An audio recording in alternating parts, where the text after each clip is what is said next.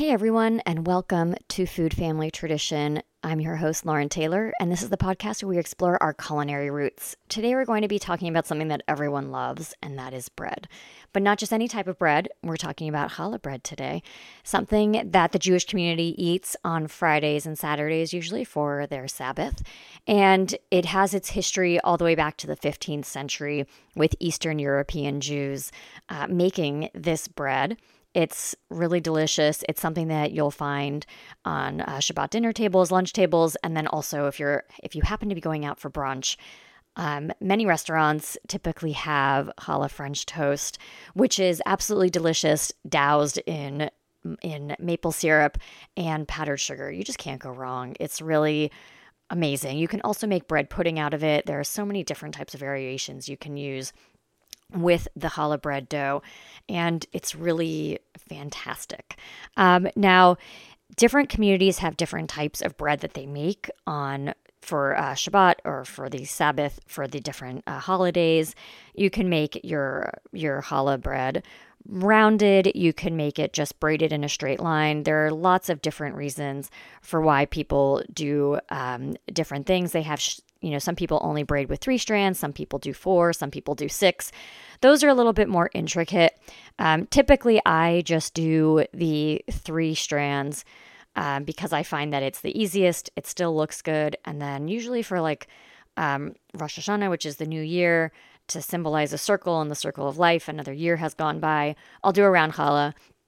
I'll do it a little bit um, more ornate. I'll add chocolate chips and sprinkles and um, get really into it, and the kids absolutely love it. I also happen to love it. it's very good.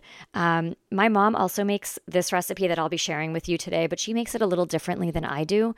And eventually, if you keep making it over and over and over again, um, what happens is that you just kind of adjust the recipe to your liking, which is kind of what I've done with this. Um, growing up, we used to actually buy a lot of our, our bread. Um, and then as we got older, my mom started making more of um, this dough.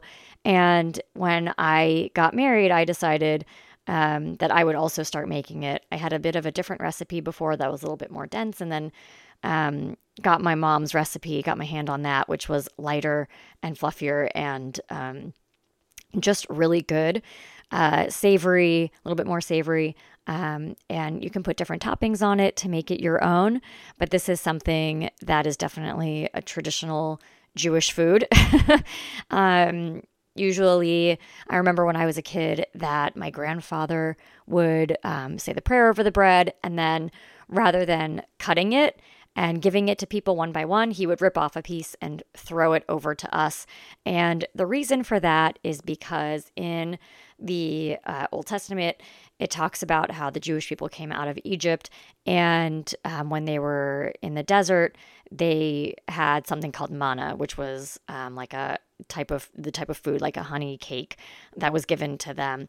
And um, because it came from heaven, was um, what they say. My grandfather threw it like the bread was coming from heaven, like the manna was coming from heaven, and that is why um, that's why he would throw it. And so my father started doing that.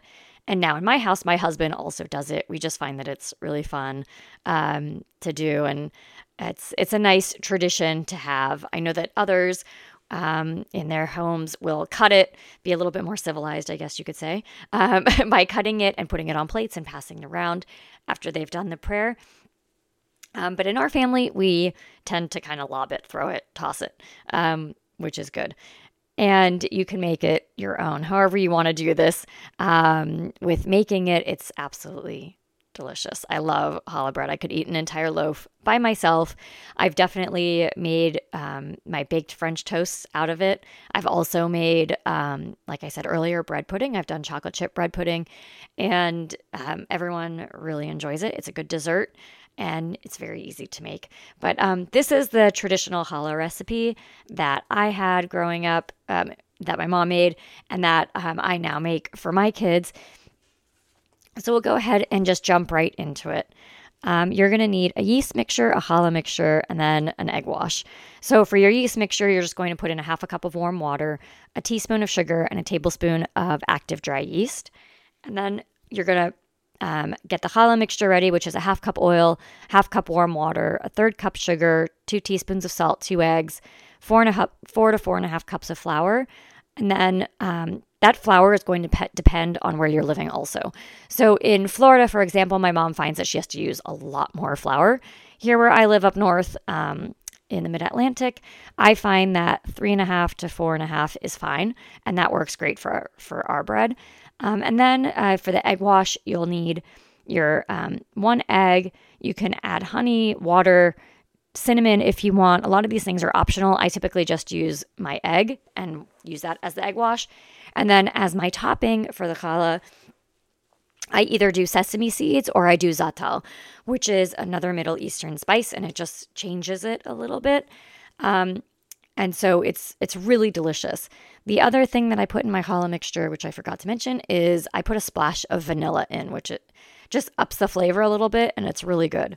Um, so what you're going to do first is take that yeast mixture, dissolve it in half a cup of water, the sugar, um, and then uh, the yeast. Let it stand for about 10 minutes until it becomes foamy and it might even start to smell a little bit like you're brewing something. Um, and then, excuse me, while that's uh, getting uh, set, you're going to um, you're going to have that in a big bowl. So you're going to have all your ingredients together, and then you're going to add to that yeast mixture oil, water, sugar, salt, eggs, and the vanilla.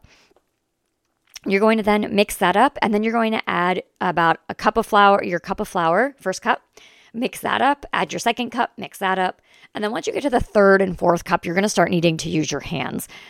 I like using my hands because I find that I can feel the dough and I can know when it's too sticky still or when it's not sticky enough. Um, and then I can go ahead and knead that. You're going to knead it um, for a few minutes until everything is together. Like I said, you don't want it to be too sticky, you don't want it to be too dry. Um, and so you'll need that. I usually do five to 10 minutes and I let it sit for an hour plus. Now, you can let this sit for three hours even. It's going to start expanding over your bowl, um, and that's okay. Um, so what you'll do is you'll take the dough out though of that um, of where you were of where you were kneading it, and then you're going to put it in a, a different bowl that's clean and has a little bit of oil on it so that the dough doesn't stick. And like I said, you can let this sit for like three hours. It will go over your bowl a little bit, and that's okay. It just means that the dough will be a little bit more fluffy and lighter, which is typically what I do. Once you have let it rest and rise in a warm place, you're going to go ahead and punch it down, and then you're going to go ahead and start um, separating out the balls for your strands to to um, go ahead and make your challah braid the challah braid, excuse me. Um, once you've done that, you're going to let it rest again for, you can do this for like up to 45 minutes so that they get really big. And then you're going to go ahead and put it in the oven. I put it at 400 degrees for 10 minutes. I cover it with foil after that 10 minutes, and then I put it back in the oven for another 10 to 12 minutes. I just want to get it nice and brown, but I don't want it to burn, and I want it to be cooked on the inside. So I, that's why I cover it with foil after. And from there, it comes out and it's delicious. I hope that you'll try this recipe. It's amazing. Even if you um, don't want to try this recipe, it's okay. Um, you can always buy your own. You can go to a friend's house if they're making it. It's something, though, that's very traditional. It's delicious and it's well worth the time to make. You can also make other things out of it. It's just, it's worth it. So this recipe is going to be on foodfamilytradition.com, and I'm also going to go ahead and put some pictures up on Instagram and um, as well as how I've made it. And hopefully you'll try this recipe. You'll enjoy some challah bread, and then maybe you'll get to have some challah French toast, some uh, challah bread pudding, and just really enjoy this traditional Jewish food.